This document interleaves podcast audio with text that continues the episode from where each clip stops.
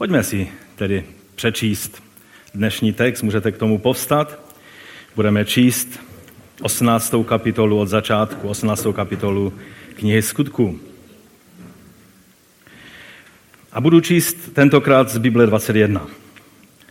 Potom se Pavel vydal z Aten do Korintu. Tam se setkal s jedním židem jménem Aquila, původem z Pontu, který se svou manželkou Priscilou nedávno přistěhoval z Itálie.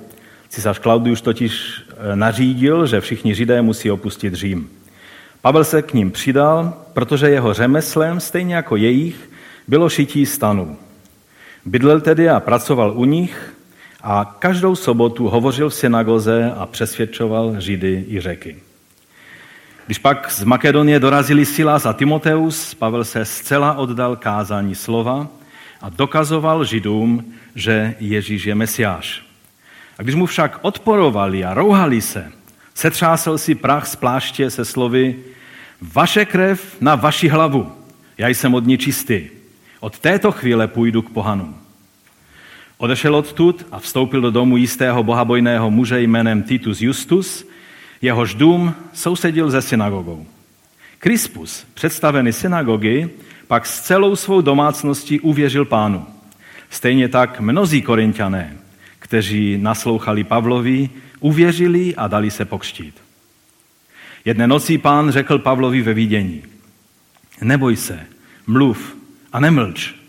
Já jsem s tebou a nikdo se tě ani nedotkne, aby ti ublížil. Mnozí v tomto městě totiž patří mně. A tak tu Pavel zůstal půl druhého roku a vyučoval mezi nimi Boží slovo. A když se však řeckým prokonsulem stal Galio, židé se svorně postavili proti Pavlovi a přivedli ho před soud s žalobou. Tento muž navádí lidi, aby ctili Boha v rozporu se zákonem. Pavel se chystal něco říci, ale Galio se obrátil k židům. Ach, ty, eh, ach vy židé, kdyby šlo o nějaké bezpráví nebo vážný zločin, měl bych důvod vás vyslechnout. Když se ale přete o slovech a jménech a o vašem zákoně, vyřešte si to sami. Já takové věci soudit nehodlám. A s tím je vyhnal ze soudní síně. Všichni se pak vrhli na představeného synagogy Sostena a byli ho přímo před soudem, ale Galio na to vůbec nedbal.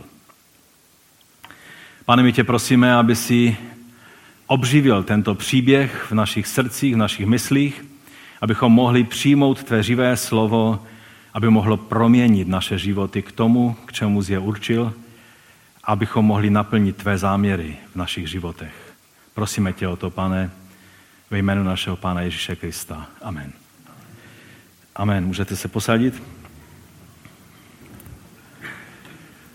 Právě v tom úvodním filmu, když eh, jsme se dívali na ten rušný, eh, rušné místo na Manhattanu v New Yorku, na Times Square, tak eh, vždycky se mi to už asi navždy bude spojovat se sborem, který je na Times Square. Ale mnoho, mnoho let předtím, než vzniknul tento skvělý sbor Times Square Church, který je takovým prostě světlem božím v této části toho obrovského města, před mnoha, mnoha léty předtím jeden mladý venkovský kazatel se díval v televizi na zprávy a tam ukazovali několik mladých eh, členů gengu, newyorského gengu, jak byli vlastně odsouzeni nebo, nebo byli předvoláni před soud za to, že zabili, zdálo se bezdůvodně, jiného mladého chlapce. A Něco se v tom pastorovi stalo. Nedokázal se už jenom tak dívat na to, nedalo mu to spát. A věděl, že má jet z toho svého bezpečného, zapecnického eh, prostě místečka, kde se cítil celkem bezpečně a věděl, co má dělat, do toho obrovského města, do New Yorku, do jeho samotného epicentra. A když tam přijel, tak Eh, se dostavil zrovna k soudu a, a teď eh, novináři, on neměl žádné zkušenosti s novináři, tak na něj říkali, co to máte pod paří, pastore? No Bibli, měl takovou obrovskou Bibli, jako každý pořádný venkovský pastor. A to se za ní stydíte, že ji nezvednete? A tak on ji zvednul nad hlavu, no a samozřejmě na to novináři čekali a Ameriku obletěli snímky. a Wilkerson se pořádně strapnil, protože to byl David Wilkerson. A zdálo se, že ďábel se mu směje do tváře a že, že rychle zase se zbalí, uteče na ten svůj venkov a už do New Yorku se nikde nepodívá. Ovšem to je omyl. Ďábel se přepočítal ve věci Davida Wilkersona, protože právě tahle situace byla Bohem použitá k tomu, že e, ti, ti New Yorkští gangstři si ho všimli a, a že mu naslouchali a že založil největší službu pomoci narkomanům, e, Teen Challenge, a pak v, už vlastně tak trošku v důchodu založil i sbor Times Square Church, který je jedním z nejúžasnějších sborů, který slouží právě v městě New Yorku. A ten příběh, který jsme četli dnes, a tím videem, které jsem pustil na začátku zhromáždění, jsem chtěl navodit to spojení, že když řekneme, no tak eh, Pavel přišel do Korintu, tak eh, si nedokážeme představit, co to vlastně znamenalo. A tím jsem vám chtěl trošku nastínit, co pro Pavla znamenalo, když přišel do města Korintu. A tak nějak podobně eh, se určitě cítil už v době, kdy přijel vlastně do Aten.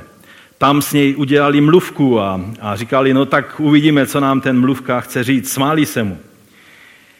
A nepřítel se těšil, že doufal, že, že Pavla dostatečně odradil od toho, aby, aby se odvážil mluvit ve, v těch řeckých velkoměstech.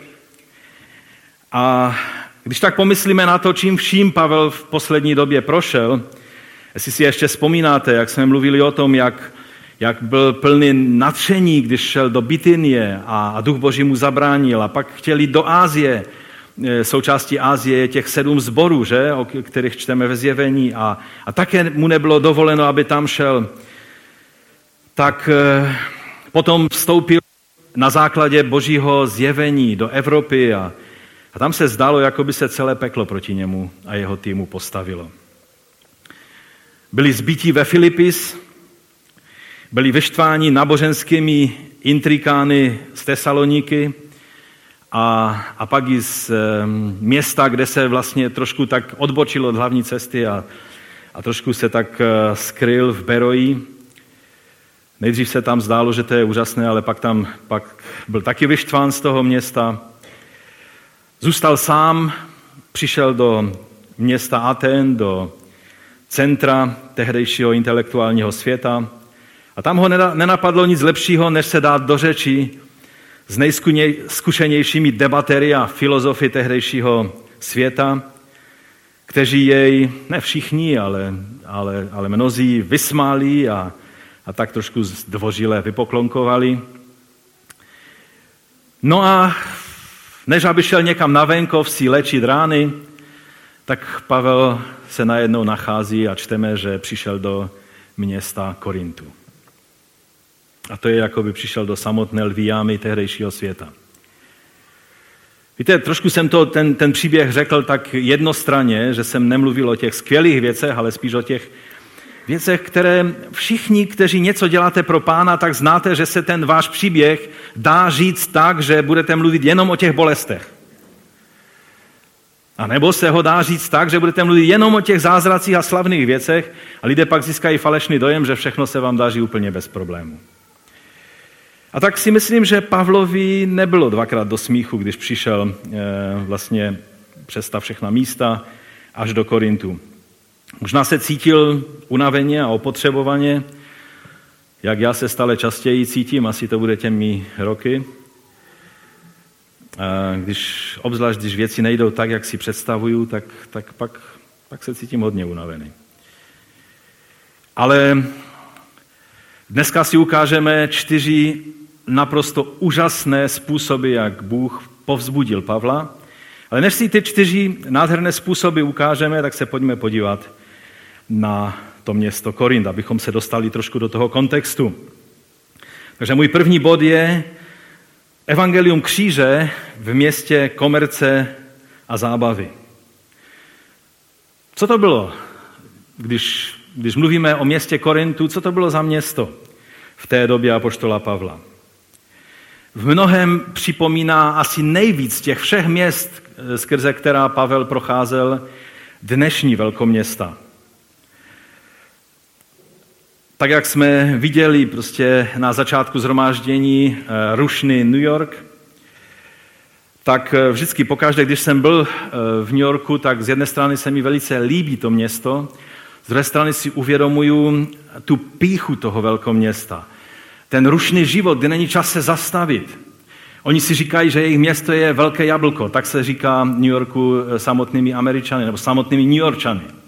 Že je to Big Apple, že je to velké jablko. To znamená jablko pokušení, to tím chtějí říct. Tady si můžeš dovolit věci, které si nemůžeš dovolit na jiných místech Ameriky a už vůbec ne v tom Bible Belt, v tom páse biblickém, jak oni pohrdavě říkají eh, té, té střední části nebo jižní části Ameriky. A Korint byl eh, místem, kde bylo podobné smyšlení a podobné věci jako ve velkoměstech dnešního světa.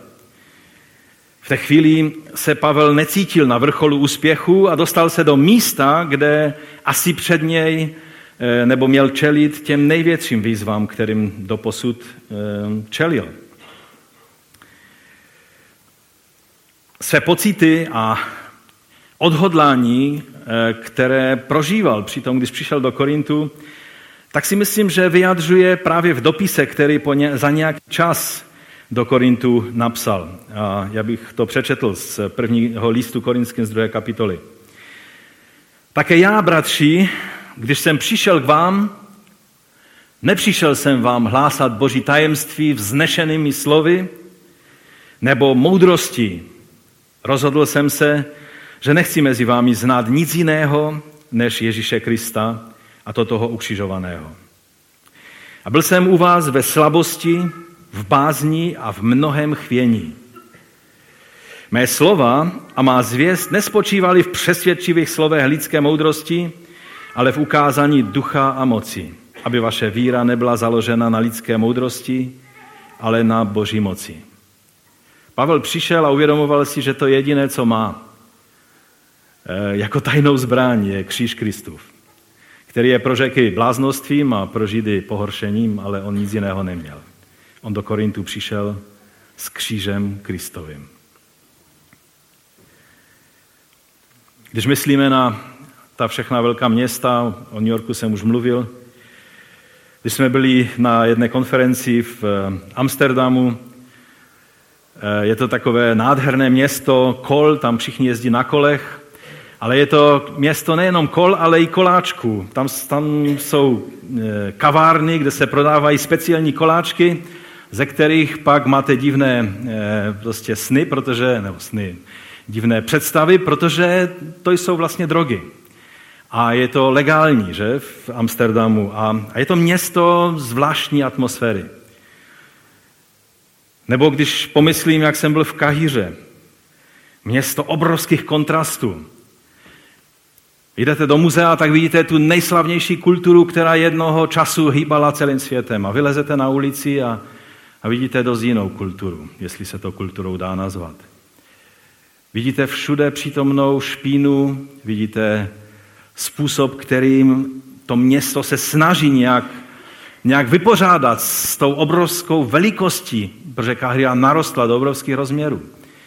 A tak vidíte, jak to město se snaží existovat normálně a pak jedete na jednou kousek dál, zajedete a jste u pyramid a, a zase to dychne na vás tou velkolepostí té kultury tehdejší před tisíci, tisíci lety.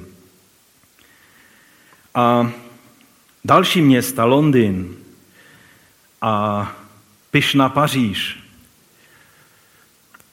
kde okázale lidé dávají najevo, že jsou jiní než zbytek světa a, a tak trošku tím dávají najevo, že jsou lepší a že a, a cítíte, jak, jak je těžké. Když jsem kázal v Paříži, tak jsem prožíval zvláštní věci, kdy si uvědomujete, jako byste tlačili obrovskou zeď před sebou. Každé město má svoji atmosféru a Korint měl velice konkrétní atmosféru. A proto se dá srovnat s každým velkým městem dnešního světa. Bylo to centrum říšské moci v Achaji, bylo to finanční centrum, bylo to prosperující komerční centrum, ale také centrum neřestí a neřestného náboženství. Bylo právě na takové té úzké šíji mezi, mezi Peloponeským eh, poloostrovem a, a zbytkem Řecka.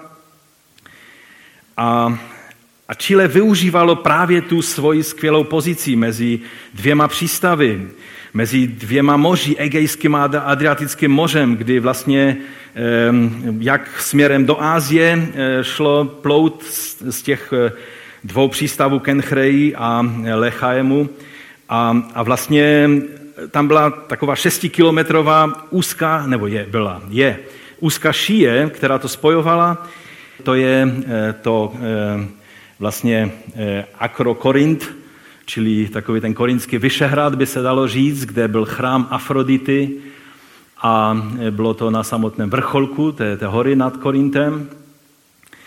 A to bylo místo, kam lidé chodili uctívat bohyni lásky.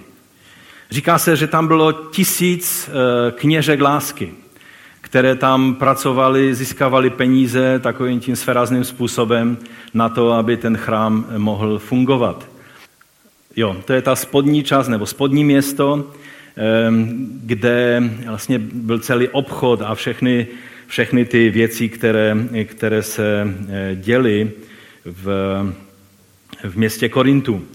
Bylo to obrovské město. Říká se, že tam žilo až na půl milionu lidí. Z toho dvě třetiny těch lidí to byli otroci. Samozřejmě odhady se různí a, a, a jsou, jsou mnohé, ale tak eh, dokážete si představit, že to byla taková větší ostrava. Po Římu a po Alexandrii to bylo třetí největší a nejdůležitější město římského světa. Ehm, kdysi byl starý Korint, který byl ve válce zničen v roce 146 před Kristem eh, římským vojevůdcem a pak Julius Cezar za mnoho let, za asi 100 let eh, po tom zničení, tak nechal znovu vystavět eh, Korint jako nové město, ale nechal ho už postavit jako římskou kolonii, která eh, byla, všechno se dělo v Korintu podle římského vzoru.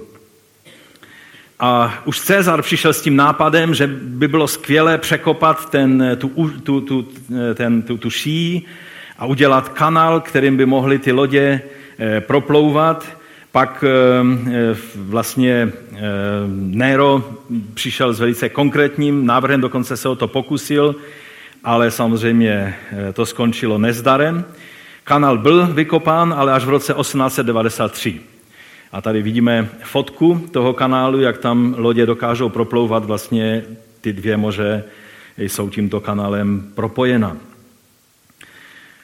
Ovšem ta anonymita toho obrovského města provokovala k, různým, k různému chování, které by jinak lidé nedělali eh, v běžném životě. A to je přesně i situace dnešních velkoměst. Mnohé věci, které se dějou ve velkoměstech, by se neděly, pokud by ti lidé žili třeba normálním životem na venkově eh, a, a města jakoby akcelerují mnohé věci, které jsou nemravné. A tak eh, toto přesně se dělo i v Korintu. V té době, když se řeklo eh, korintit se, tak to znamenalo přesně to, co vás teď napadlo. Eh, pojem korinská dívka znamenala lehkou ženu. A ta nemravnost byla podtržena i tím, jakým způsobem vlastně, jak jsem už řekl, se uctívalo v uvozovkách bohyni, eh, bohyni lásky Afrodite. A také tam byly sportovní eh, hry, které eh, patřily mezi několika, jenom obdobně jak olympiáda, k několika takovým hrám v řeckém světě. A tak můžeme přemýšlet nad, nad Korintem a nad všemi těmi městy, kterými Pavel procházel. Které prostředí pro evangelium je těžší? Často se říká, když mluvíte s lidmi v České republice a jedni jsou ze severu Čech, druzí jsou z jižních Čech a z jižní Moravy, ze severní Moravy, ze Slezska. A všude slyšíte jednu věc, ta půda v tom městě je těžká.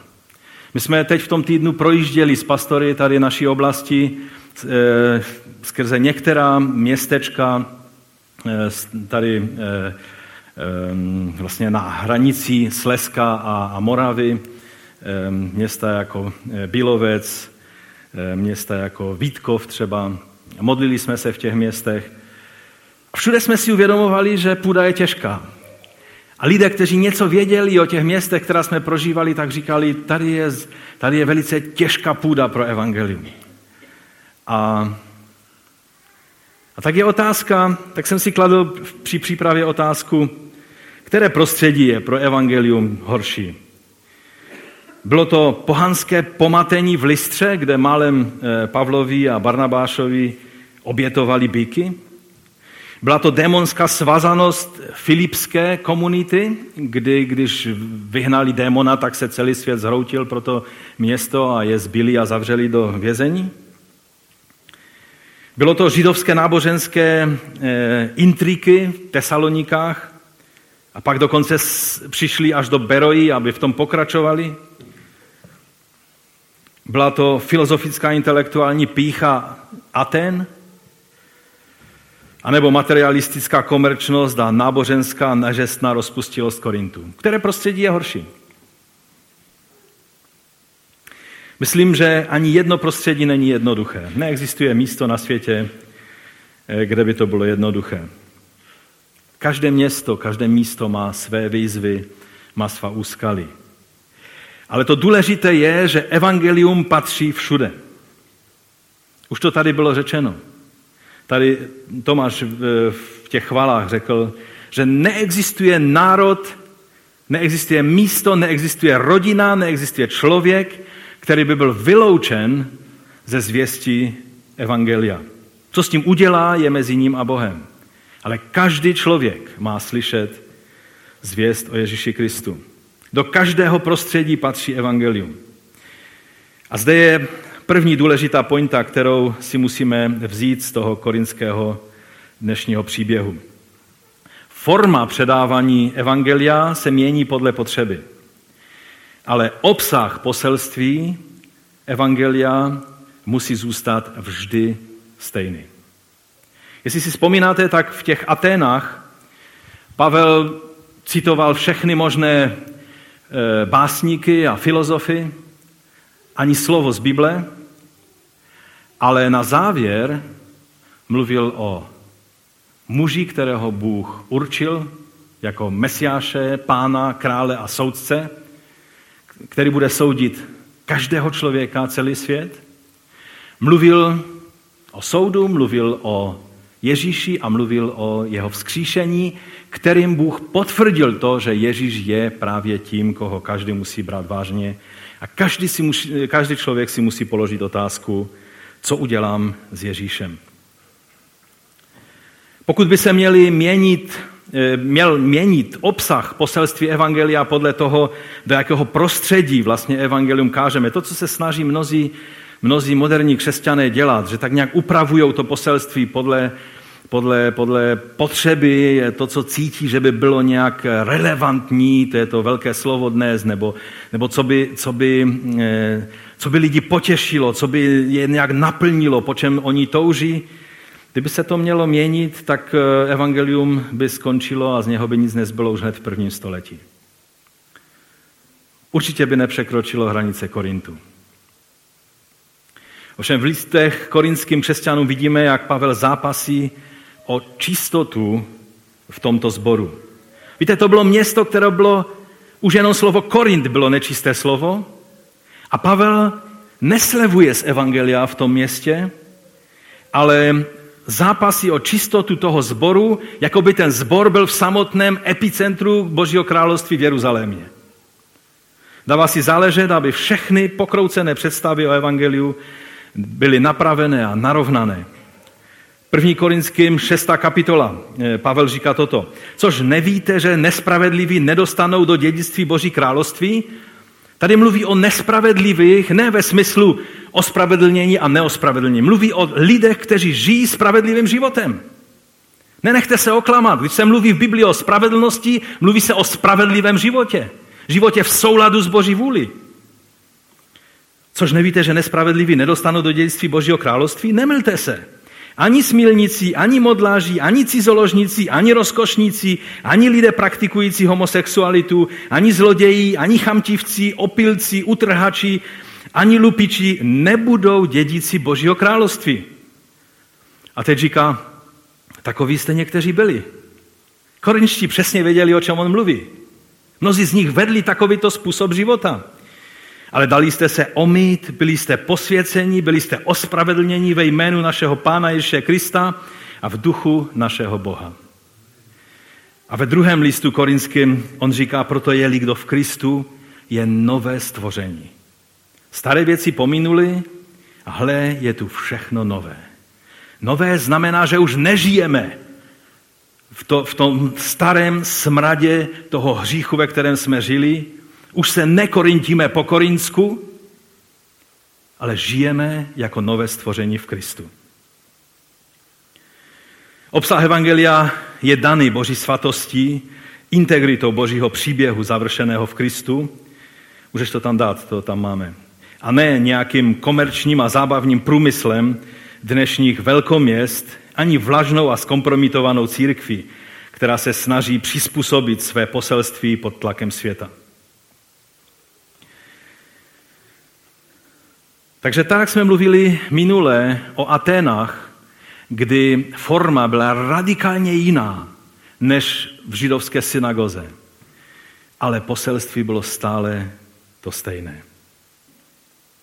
A platí to přesně taktéž i pro komerční, finanční a zábavné centra každé země, tak jak to platilo i pro tehdejší Korint. No a teď pojďme, v mém druhém bodě bych chtěl se podívat na ty čtyři způsoby, kterými Bůh povzbudil Pavla. První povzbuzení pro Pavla byli přátelé a spolubojovníci Aquila a Priscila. Hned na začátku té 18. kapitoly tak eh, Lukáš píše, že tam nalezl nějakého žída jménem Aquila, který pocházel z Pontu a jeho ženu Priscilu a ten nedávno přišel z Itálie. Zrovna se to tak stalo, že Claudius nařídil, že, aby všichni židé odešli z Říma. No a, a Pavel přichází do Korintu a, a nachází tyto zpřízněné duše. Víte, je to vždy skvělý vychozí bod. Nevím, jak vy, ale já jsem na to hodně vnímavý. Když jsem v nějakém prostředí a, a cítím se hodně sám, tak, tak um, nejsem úplně v pohodě. A najednou se potkáte, a to, to se může stát v jakémkoliv prostředí. To bylo, no, když jsem narukoval na vojnu, když přijdete na školu, eh, když přijdu na nějakou konferenci, do jakéhokoliv prostředí, tak vždycky, když najednou narazíte na zpřízněnou duši člověka, který nějak prostě e, cítíte, že, že vám rozumí a že si s ním můžete povídat, tak, tak je to vždycky skvělý výchozí bod do každého prostředí. A myslím, že nejsem v tom sám, nebo jsem takový zvláštní v té věci? Myslím, že mi dáte za pravdu.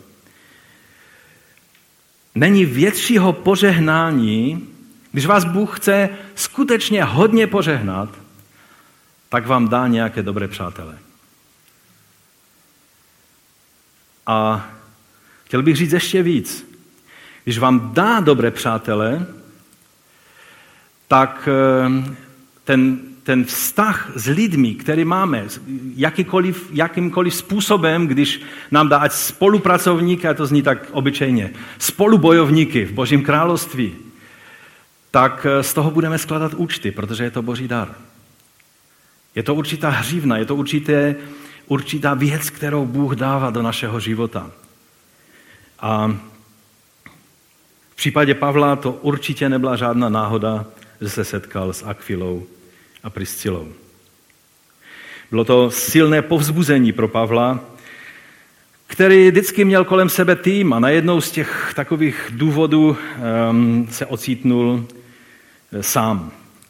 Ale čirou náhodou v té době Claudius přišel s nápadem, bylo to asi ve 49. roce, On už s takovým podobným nápadem přišel ve 44. roce, kdy, kdy dal mnoha omezení eh, ohledně Židů, protože, a, vůbec to nebyl jeho vymysl před ním, už to dělali jiní eh, císaři, kteří jim buď vyhnali nebo omezili Židy, protože říkali, že, že jich přibyvá v Římě tolik, že ohrožují eh, římskou čistotu římského města. Tehdy ještě se tomu neříkalo rasismus. Eh, anebo antisemitismus. A tak někteří vyhnali Židy z Říma, někteří prostě jim zkomplikovali život. No a Claudius zrovna teď přišel s nápadem, že vyžene, hlavně tedy se to týkalo všech těch, kteří byli nějakým způsobem významní. Podnikatele, nějací prostě vedoucí, eh, vedoucí a nebyli občany, občany, římskými občany, protože na římské občany museli jít jinak. Třeba jeden z nich to udělal tak, že, že všechny eh, ty židovské nebo římské občany židovského původu povolal do armády a bylo město vyčištěno. Že? No a tady oni nezoufali, necítili se nějakým způsobem dotčení, ale jednoduše vzali ta svoje fidlátka a ten svůj eh, biznis, no a šli do dalšího velkého města, do Korintu a založili si tam firmu a prostě pokračovali. No a zrovna přichází Pavel a ejhle, zrovna čirou náhodou Pavlův vyuční list byl úplně stejný jako Aquilův a Priscilín, eh, protože oni vyráběli stany a Pavel byl na toto odborník, na výrobu stanu. Jen tak čira náhoda, že?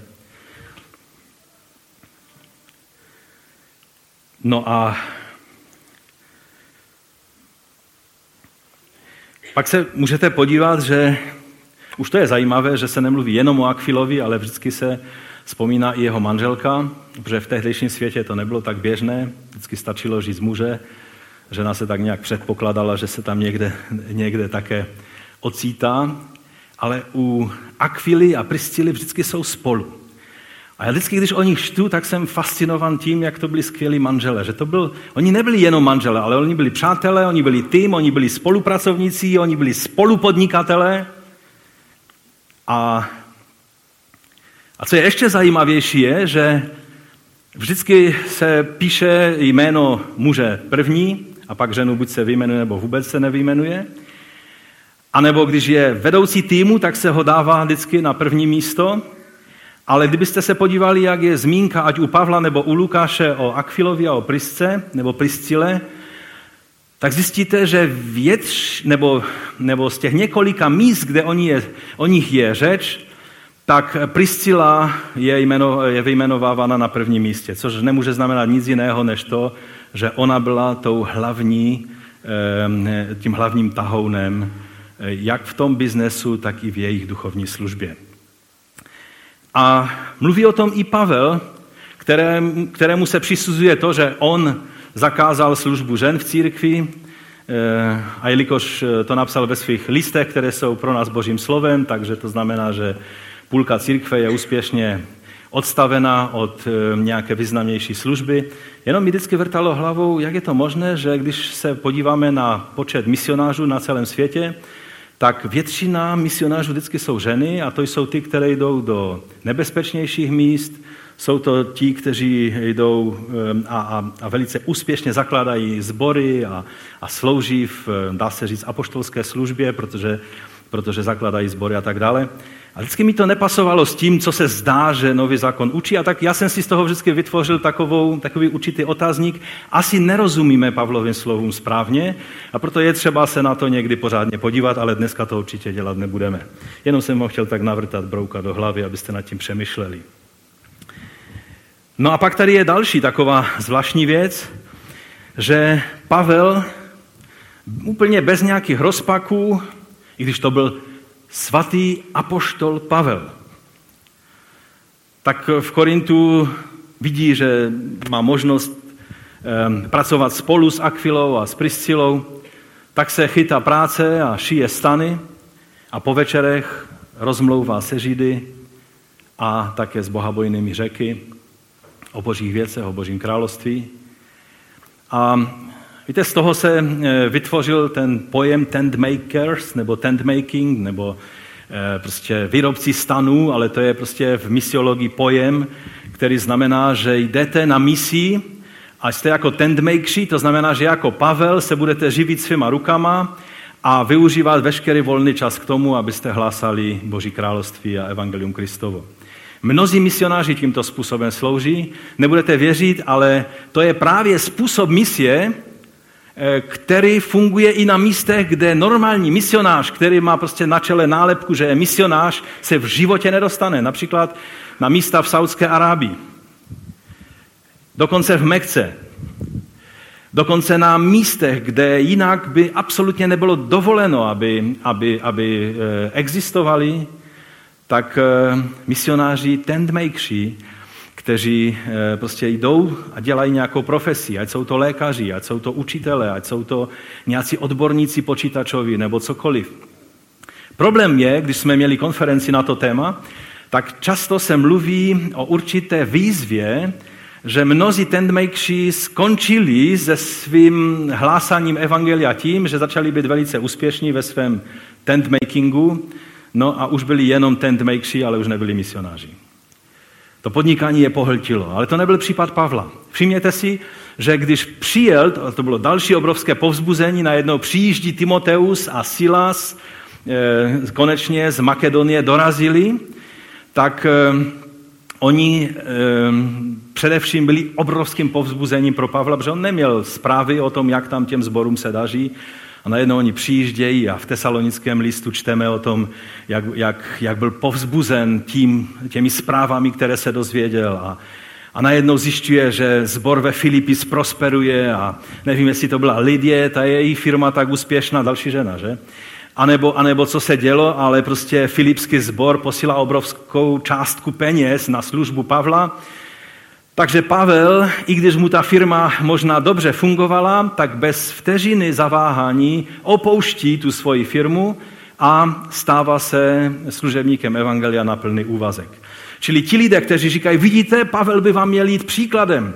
Na plný úvazek se nemá zaměstnávat, teď, teď je celé hnutí, které říká, prostě, že mít na plný úvazek pracovníky v církvi je nesmysl, prostě první křesťané nebyli zaměstnáni a sloužili každý tak jenom, kolik mohli, my jsme to taky za komunistů e, takhle dělali, že, protože jiná možnost nebyla. Ale Pavel, když měl možnost být na plný úvazek uvolněn, kvůli štědrosti Filipského sboru, pak to udělal. A také byl velice povzbuzen tou zprávou kterou dostal od Timotea a od Silase. Takže e, přichází druhé boží povzbuzení pro Pavla a to je, když se zavřou jedny dveře, tak Bůh většinou otevře jiné dveře. E, Židé se začali vzpírat a rouhat a, a veškeré další debaty e, s mnohými těmi, těmi členy té synagogy tak byly absolutně neplodné nebo nemělo smysl dále se dohadovat a pokračovat v tom. A Pavel udělal zvláštní věc. Vytřásil svůj šat, což byl ještě silnější výraz, než vyklepat popel, eh, teda popel, prach ze svých bot, ze svých sandálů, což pan Ježíš mluvil, že v takových situacích. Tak eh, Pavel dokonce šat, to bylo ještě silnější gesto a řekl, vaše krev na vaši hlavu, já jsem od ní čistý. Tady nás přivádí k bodu, kdy si uvědomujeme takový obecný princip, že někde se ukáže, že není čas pro přijetí evangelia.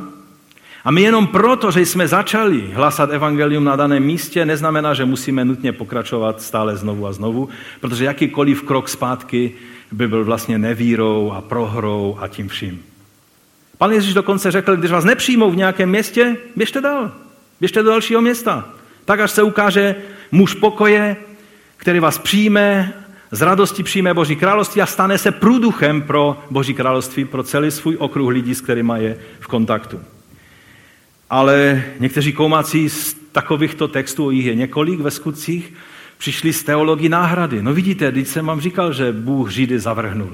I Pavel musel na to přijít. On stále z té setrvačnosti židovské chodil do synagogy a a snažil se jim nějak hlásat evangelium, ale musel přijít na to, že to přece už není, je nová doba, je doba národů a Bůh ze Židy skončil, tak někteří církevní otcové přišli s tím, že Bůh nechal Židy stále ještě existovat a žít jen proto, aby byli názornou ukázkou, jak vypadá lid, který Bůh opustil. Jak vypadá lid, který je prokletý od Boha. Tak daleko se někteří křesťané dostali na základě takovýchto výroků, které tady Pavel mluví, že od té chvíle, eh, od nynějška půjdu k pohanu. A to, co je důležité si uvědomit, je, že to neznamená, že Pavel zlomil hůl nad Židy obecně, ale jednoduše v téhle synagoze viděl, že bude prospěšnější, když je nechá být a půjde dál. A to povzbuzení je v tom, že když se zavřely dveře do téhle synagogy, tak Bůh otevřel nové dveře. A jaké dveře to byly? Jak daleko musel jít, aby přišel k těm novým dveřím? Nebo skrze ty nové dveře? Byl dům, který byl nalepen přímo na tu synagogu. Dům Tita Justa, který byl bohabojným řekem a ze synagogou se asi hodně kamarádil. Kdo ví, jestli on nebyl vlastně i, i poskytovatelem pozemku pod, eh, pod, pod synagogu, protože jeho dům byl přímo vedle synagogy a Pavel tamto se přesunul ze svojí službou a sloužil dál. A to bylo E, to je takové povzbuzení a potvrzení toho, že Bůh se nikdy nedostane do slepé uličky. Jeho dílo může vždy jít dál. A teď třetí povzbuzení. I když synagoga Pavla vypudila, tak e, ti lidé v té synagoze nepočítali s jednou věcí, že jejich vedoucí, ten e, prostě představený synagogy jejich je opravdu zbožný muž a hledající, e, muž hledající Boha s celou svojí rodinou. Totiž osmi verš nám říká, že i když synagoga Pavla vypudila, tak samotný vedoucí synagogy s celou rodinou uvěřil. Osmi verš. Představený synagogy Krispus celým svým domem uvěřil pánu a pak tam je jenom dovětek. Také mnozí korintiané, kteří poslouchali, přistupovali k víře a dávali se kštít. Takže Pavel byl povzbuzen tím, že se otevřel dům eh, toho, eh, toho Justa, ale to ještě nebyl konec. Bůh má vždycky momenty překvapení, má vždycky, vždycky zalubem, nebo jak to říct jinak, překvapení, na které byste sami nikdy nepřišli, ale když sloužíte božím záměrům, tak tu a tam Bůh udělá takové prostě překvapivé gesto. A vy jenom stojíte s otevřenými ústy a říkáte si, wow, s tím jsem nepočítal, na to bych nepřišel, ale Bůh to udělal. Jeden anglický bratr eh, na to vytvořil celou teologii o těch momentech překvapení, na to je takové hodně komplikované anglické slovo, radši ho nebudu ani tady mluvit. Ale přesně to Bůh dělá. On nás vždycky překvapí něčím, s čím bychom nepočítali. Samotný vedoucí, pastor té synagogy, se obrátil i s celou svojí rodinou, uvěřil a mnozí korintiané, ať to byli eh, židé nebo, eh, nebo eh, řekové, ať to byli ti bohabojní řekové nebo pohané, tak přistupovali k víře a dávali se křtít.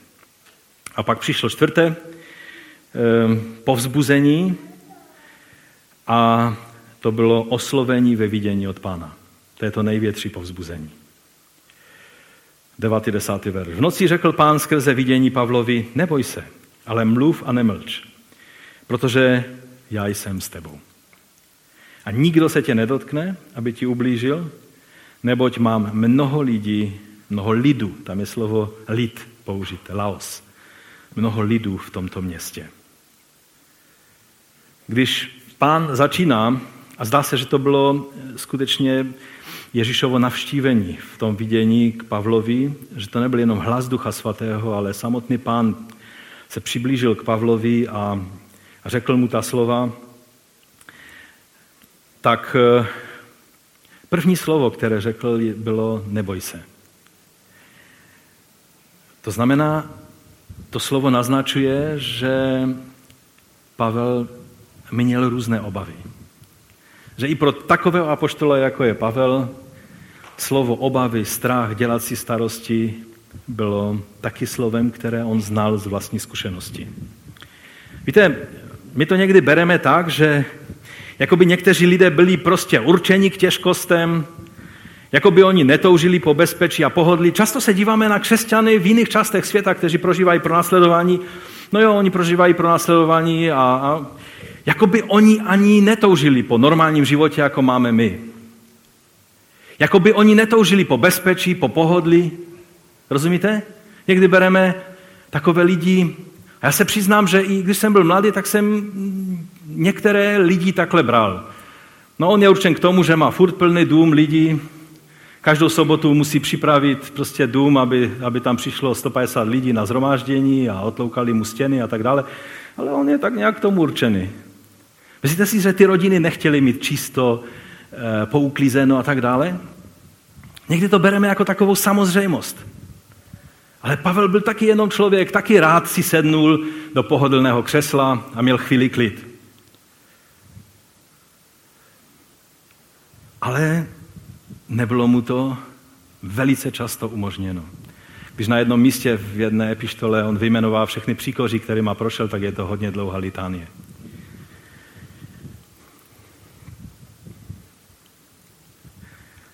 Takže i když byl tak houřevnatý, tak měl stejnou potřebu bezpečí a pohodlí. Možná se obával, že zase někdo proti němu vystartuje a začnou ho kamenovat, což se mu už stalo, že? Nebo ho být holí, tak jak ve Filipis. Nebo bude sedět někde v nejhlubší věznici mezi potkany a smradem a vlhkem. A vůbec potom netoužil.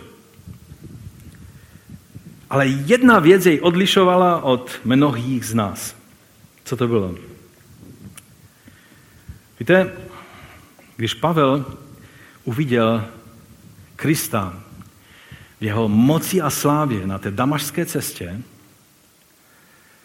on uviděl takovou realitu jeho moci, jeho vlády, jeho království, jeho svatosti, jeho čistoty, jeho, jeho výzvy do jeho života, že on prostě nemohl jinak nežít v souladu s tímto viděním. To bylo prostě silnější než jeho touha po pohodlí, silnější než jeho touha po bezpečí, silnější než po tom, aby měl vždycky dobré jídlo, aby mu nikdo neubližoval, protože viděl Krista. O Mojžíši je řečeno, že byl ochoten opustit slávu a pohodlí eh, faraonového dvoru i celé jeho rodiny a on tam byl jedním vlastně eh, jakoby adoptovaným synem, že, faraonovi dcery. Ale najednou on šel a sdílel příkoží s božím lidem, jako by neviditelného viděl. On si nemusel tak dávat, někdy si dáváme a říkáme si, no jaké budu mít výhody, když půjdu v životě touhle cestou. A jaké budu mít výhody, když budu dělat to. A spočítáme si pro a proti. Pavel by se tak na vás díval a říká si, ty zase neviděl toho Krista, co já.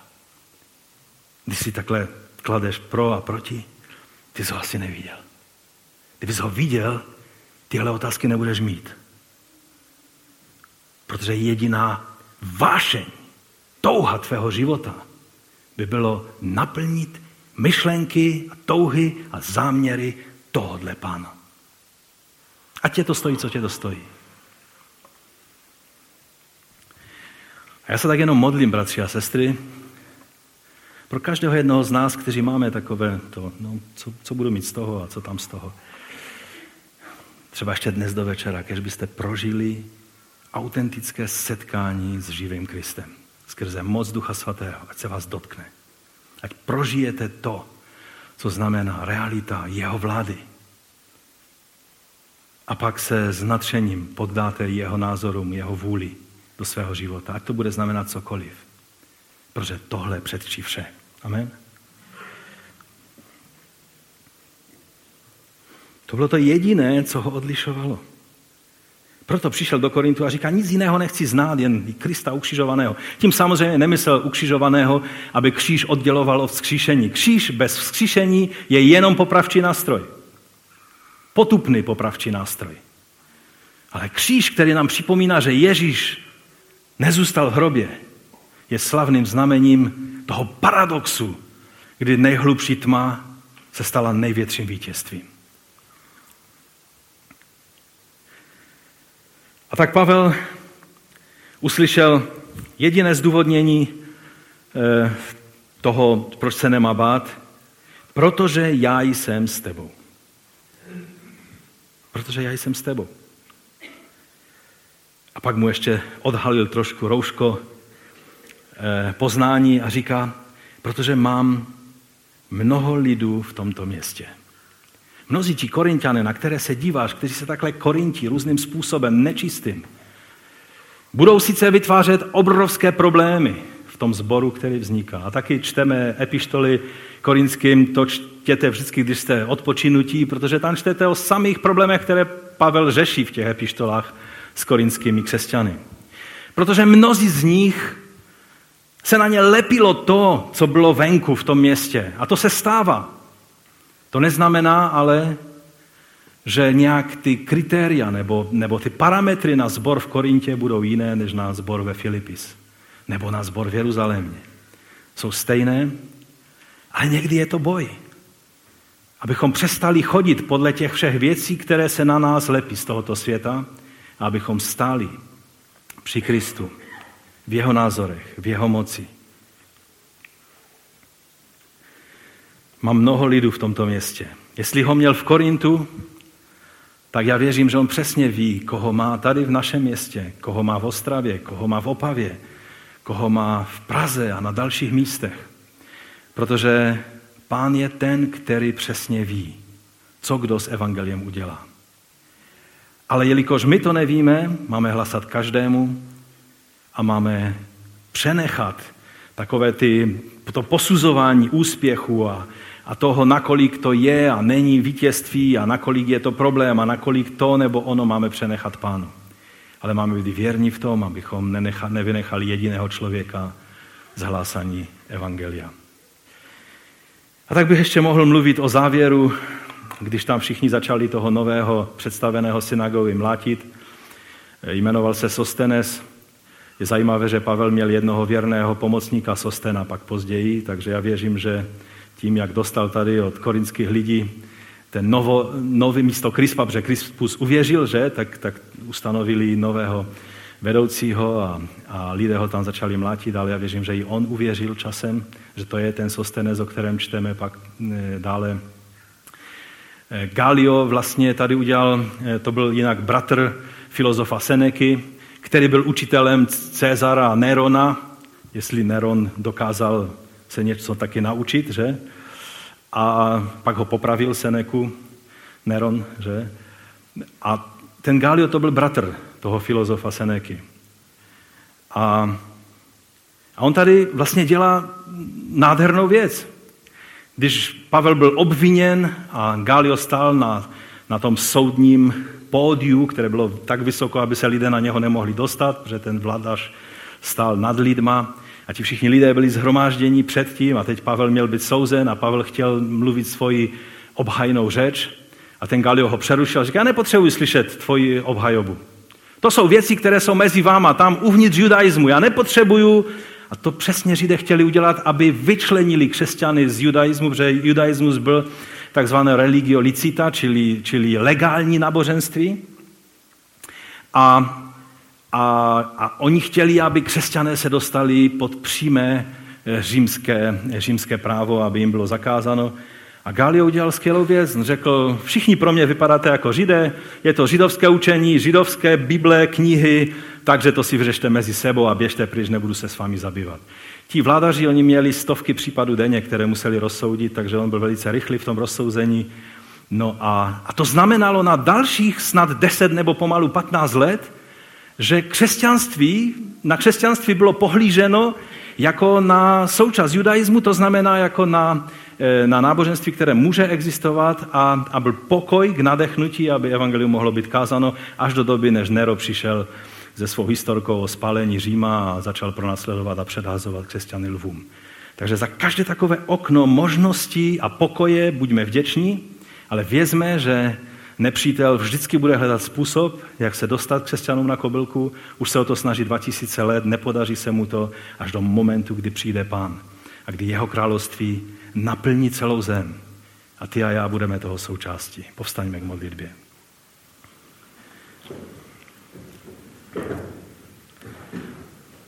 Na závěr bych chtěl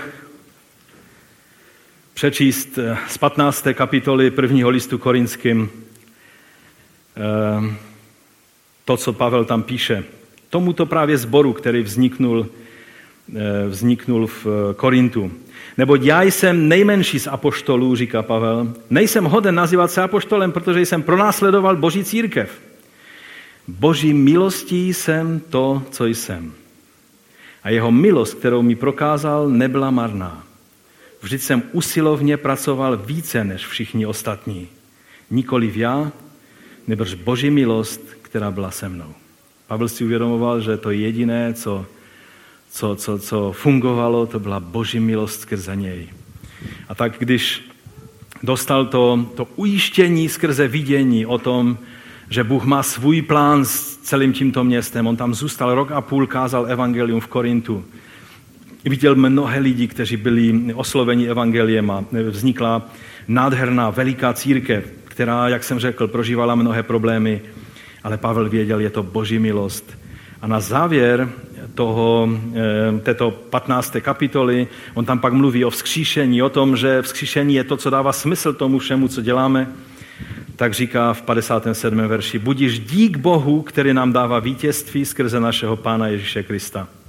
Tak tedy, moji milovaní bratři, buďte pevní, nepohnutelní a stále se rozhojňujte v pánově díle, vědouce, že vaše námaha není v pánu zbytečná. Víte, to je tak úžasný, úžasné, úžasné oznámení, že toužím, abychom si ho řekli společně nahlas. Ať je to naše vyznání, ať je to vědomí každého jednoho z nás, že naše práce v Pánu není marná. Tak pojďme to spolu přečíst, spolu vyznat. Chvála buď Bohu, který nám dává vítězství skrze našeho Pána Ježíše Krista. A tak, moji milovaní bratři a sestry, buďte pevní, nedejte se zvyklat, buďte stále horlivější v díle páně. Vždyť víte, že vaše práce není v pánu marná. Amen. Vaše práce není v pánu marná. Když budete mít pocit, že se vám jde těžko, zkuste si znovu zopakovat nahlas tento verš, toto vyznání. Že to, co děláš podle nejlepšího vědomí a poznání, že děláš pro pána, tak to dílo není marné, ať lidé o tom mluví, co chtějí, ať to i ve tvých očích vypadá jak to vypadá. Amen.